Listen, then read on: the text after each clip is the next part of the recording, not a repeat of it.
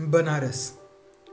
भाई, बनारस का नाम आते ही दिमाग में बहुत सारी बातें रेल की पटरी पर 140 की गति से भाग रही राजधानी की तरह दौड़ जाती हैं।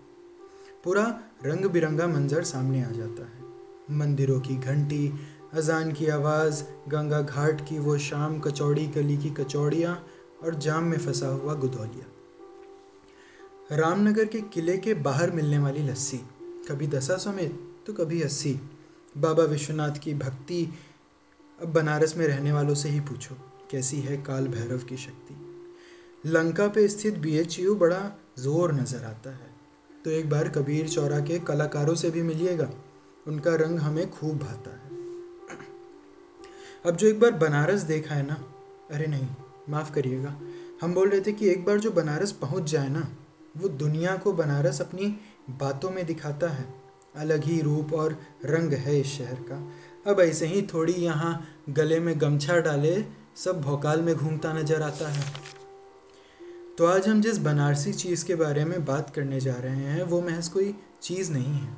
राजाओं का डेजर्ट है और इस नाचीज़ को हमारे बनारस में मलइयो कहते हैं। मलइयो, नाम सुनते ही मुँह में पानी आ जाता है। अब जिन लोगों को इस नायाब पकवान के बारे में नहीं पता, उन्हें बता दे कि एक अलग ढंग से बनी हुई मिठाई है।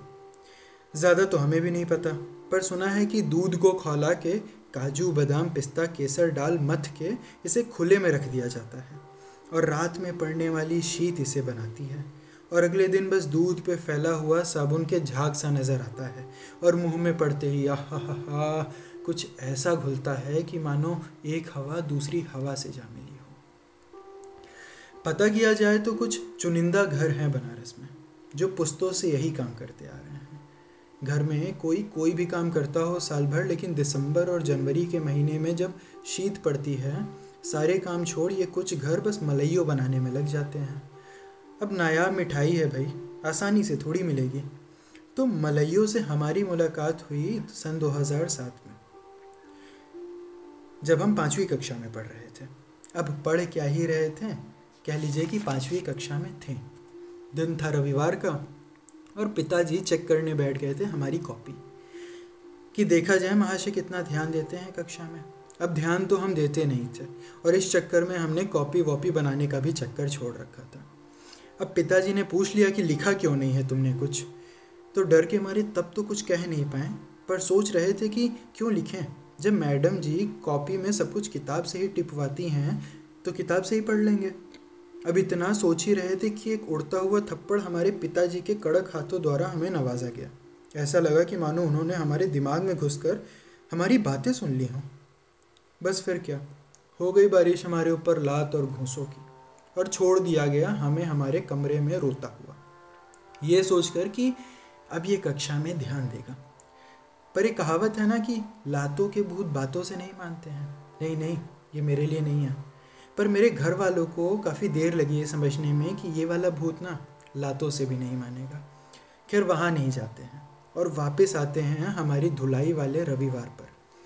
अब पिताजी घर के छोटे बेटे को बल भर कूटने के बाद थोड़े तो दुखी थे तो वो काम पर चले गए। सोचा होगा कि इस निकम्मे को दिन भर देखता रहा तो दिन भर उदास रहना पड़ेगा। आज पहली बार पिताजी के काम पर जाने के बाद भी हम टीवी देखने नहीं गए। नहीं नहीं, दुखी नहीं थे।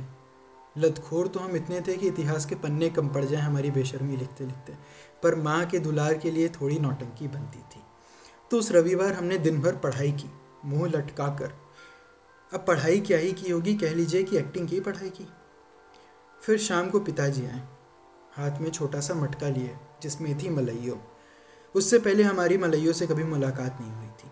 अब माता जी ने प्लेट में मलइयो परोसा ही था कि जहन में एक बात आई तो बात कुछ यूँ थी कि कहीं पिताजी, हमारी धुलाई करने की खुशी में तो मिठाई नहीं लेकर आए हैं।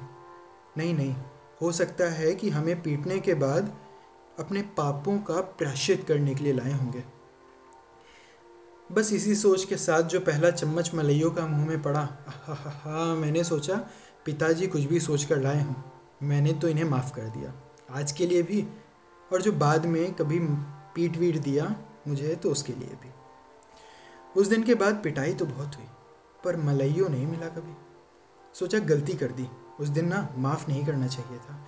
पर एक कहावत है ना कि बंदूक से निकली हुई गोली और जबान से निकली हुई बोली वापस नहीं ले सकते। तो हम भी यार मार खा लेते थे ऐसे ही। चुपचाप। फिर धीरे धीरे बड़े होते चले गए। कॉलेज, फिर नौकरी। कभी मौका ही नहीं मिला कि उस वक्त बनारस जा पाएँ जब वहाँ शीतलहर हो, जब वहाँ मलइयो मिले। एक बार इलाहाबाद के एक मित्र ने हमसे बोला था कि यार, इलाहाबाद आए हो और मलइयो मलइयो करते रहते हो तो आओ तुम्हें इलाहाबादी मलैयो खिलाते हैं।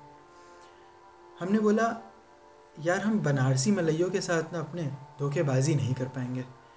तो यार, अब जो खाएँगे तो बनारस का ही खाएँगे, नहीं तो नहीं खाएँगे। पर बदनसीबी तो देखिए जनाब, आज तक मौका ही नहीं मिला दोबारा कि मलइयो खा पाएँ। सन 2007 में खाई गई इस मिठाई का आज भी कोई नाम ले तो उसकी तस्वीर आँखों के सामने से दौड़ जाती है। मुँह में पानी आ जाता है और इस नायाब से पकवान का स्वाद याद आ जाता है। ठीक वैसे ही जैसे पाँचवीं कक्षा में खाई थी। तो मलइयो हमारे लिए उस मुसाफिर जैसा है जो कभी ज़िंदगी के किसी मोड़ पर मिला, मन मोह लेने की पूरी कोशिश की और चला गया ये कहते हुए कि, यार तुम्हारे और हमारे रास्ते ना बड़े अलग हैं। पर आज भी जब उस मुसाफिर का ज़िक्र होता है तो सारी बातें याद आ जाती हो बहू वो चाय की टपरी याद आ जाती है जहाँ बैठ कर चाय पिया करते थे। पर कोई मलाल नहीं होता है दूर हो जाने का। वो कुछ क्षण इतने पावन थे कि उन्हें कोई मलाल देने का मौका ही नहीं मिलता। मिलती है तो बस एक उम्मीद कि ज़िंदगी का सफ़र बड़ा लंबा है और दुनिया बड़ी छोटी। कभी ना कभी मुलाकात हो ही जाएगी। और जो कभी ना भी हुई तो हमें क्या? हमने तो उस मंज़र के हर एक क्षण को कैद कर रखा है। अब कोई छोटी मोटी चीज़ थोड़ी थी मलइयो हमारे लिए। अरे इसने हमें नायाब शहर बनारस के नायाब जायके से मिलवाया था। अब एक पूरी चीज़ से, संपूर्णता से प्यार किसको नहीं होता? मलइयों ने ना हमें अधूरेपन से इश्क करना सिखाया था। मलइयों ने हमें अधूरेपन से इश्क करना सिखाया